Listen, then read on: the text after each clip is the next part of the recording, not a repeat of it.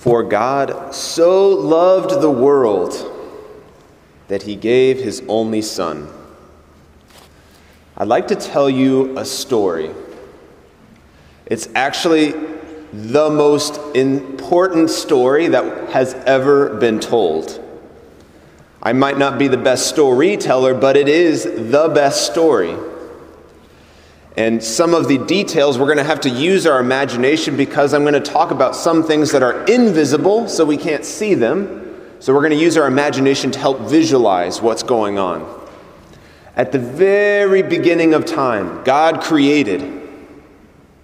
He created all of the universe, but in the very first moment of time, He also created all of the angels. I'm not talking about things with wings that have bodies. Angels don't have wings and they don't have bodies. Now, for one reason or another, not all of these angels were very happy about God's plan. One of them in particular was unhappy that he was, didn't get to be like God. And he was really upset that God was going to create humans that would have a special relationship with him and that could actually these humans could actually come to a higher place in heaven than the angels. This bad angel was called Satan. Satan and the angels that decided to follow him got into this battle with God and his angels. God and his angel, especially St. Michael the archangel, cast that, that angel and his companion angels into this pit that we'll call hell. And just again, for our imagination, it's not that God actually moved them to a physical place underneath the earth, but we're going to imagine they're underground, okay? And they're in this pit that, they, that is called hell or death. After the angels, God created man. And he had a very special friendship with man. The first man called Adam, and then his wife Eve. He had a very special relationship with them. So God and man were in friendship with each other as they walked the earth. The problem is, Satan wasn't just stuck in that hole in the ground, he had the ability to come and to whisper lies into the ears of Adam and Eve. And he convinced Adam and Eve not to trust God anymore and to break a promise that they had made to God. When Adam and Eve did break that promise, the friendship with God was broken. And God had to leave them by themselves. And God went up, again, not literally, but we'll say He went up in the, in the sky, and there was a separation between man and God for the first time. So we have heaven with God up here, we have man on earth down here, and we have Satan and all of his companion evil spirits down in hell down here. Okay? You following me with following me so far? This is kind of a complicated story. For a long time, because Adam broke his promise with God, he actually was now able to experience death. So when he died, he would have to go into that hole Again, not literally underneath the ground, but we're imagining, because it's hard to imagine these things, he had to go into the ground in death. And every one of his children and their children's children and everyone after them would have to experience pain and death because they broke their friendship with God. Now, for all of this time, Satan and his companion spirits, because Adam and Eve had broken their promise, evil had power over all of the people walking on earth. And these evil spirits would convince people to further break their promises and to hurt their relationship with God even more. And so they experience even more suffering because of their own mistakes and breaking relationship with God. And over and over, God wanted man to come back to him, but man was not able to do it. He wasn't strong enough. And these evil spirits went around the world persecuting these people so that they would eventually they would sin, they would die, and then they would be stuck in hell or death like everyone else. God got really tired of this. And in fact, he loved us so much that he didn't like the fact that no one was able to be in friendship with him anymore. And then that man wasn't able to restore this friendship, it was beyond his power. So, God, again, imagine he's in the sky, though he's not literally in the sky, but we're imagining again, remember? God decided, okay, man can't do it, so I'm going to have to do it for them. God sends himself in the form of Jesus. Jesus is not only a man, he's also God. He becomes a man himself. And Jesus comes into enemy territory. So there are evil spirits roaming about the world, and Jesus comes into the middle of it, and he starts casting out demons that are hurting and afflicting people. And this makes Satan really mad, and he's a little bit worried maybe I'm going to lose my power over humankind.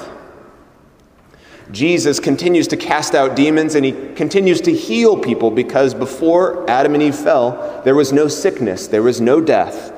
But Jesus started healing people to show that he had power over the body, he had power over life and death. Well, the problem is, the evil spirits still were able to convince people that Jesus wasn't a good idea that Jesus wasn't a good man and that he should die. These evil spirits convinced certain people to actually put him to death. And it was the worst possible kind of death, the most painful kind of death that humans had ever invented. And it was being crucified, being nailed to a cross for a long time until at a certain point you couldn't breathe anymore and you would die from suffocation. It was the worst kind of death. But something really, really special happened when Jesus, who is God and man, died. You see, up until this point, God wasn't in hell.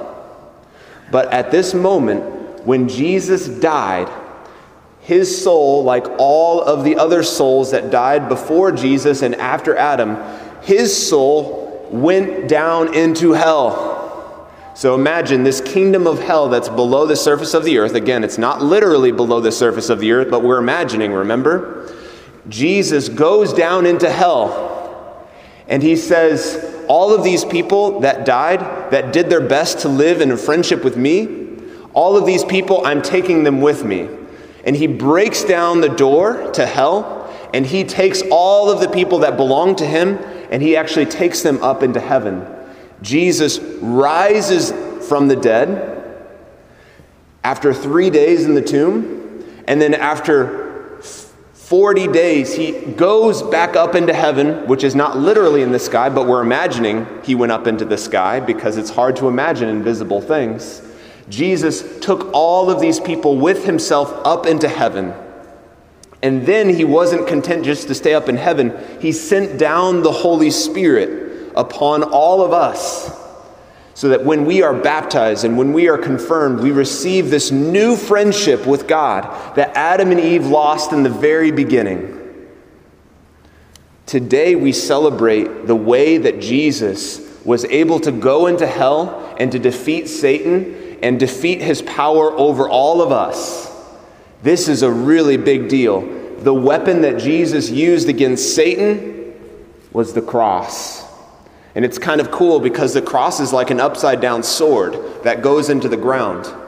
And that's just what Jesus did. He t- takes the sword of his love and he pierces the ground and he opens the gates of death so that we have the possibility of rising from the dead to be with him in friendship forever. This is the story. This is our story. It's a true story. Again, we imagine some things to help us understand what's going on because it's hard to understand these things, but this is the story. There is still a battle going on between Satan and all of his bad angels and God, St. Michael, and all of the good angels. We know who wins in the end. The only question is will we be deceived by Satan and all of his companion spirits to not trust God? And to be drawn into sin and death with Him forever, because that's a possibility, we call that hell when we are separated from God because we didn't trust Him and we didn't say that we were sorry for our sins? Or will we trust God Will we trust him so much because we look at him, how much he loved us by dying on the cross, and we can say, This is a God I can trust. A God who would not just stay up in the clouds somewhere, but a God who would come to me and suffer for me personally.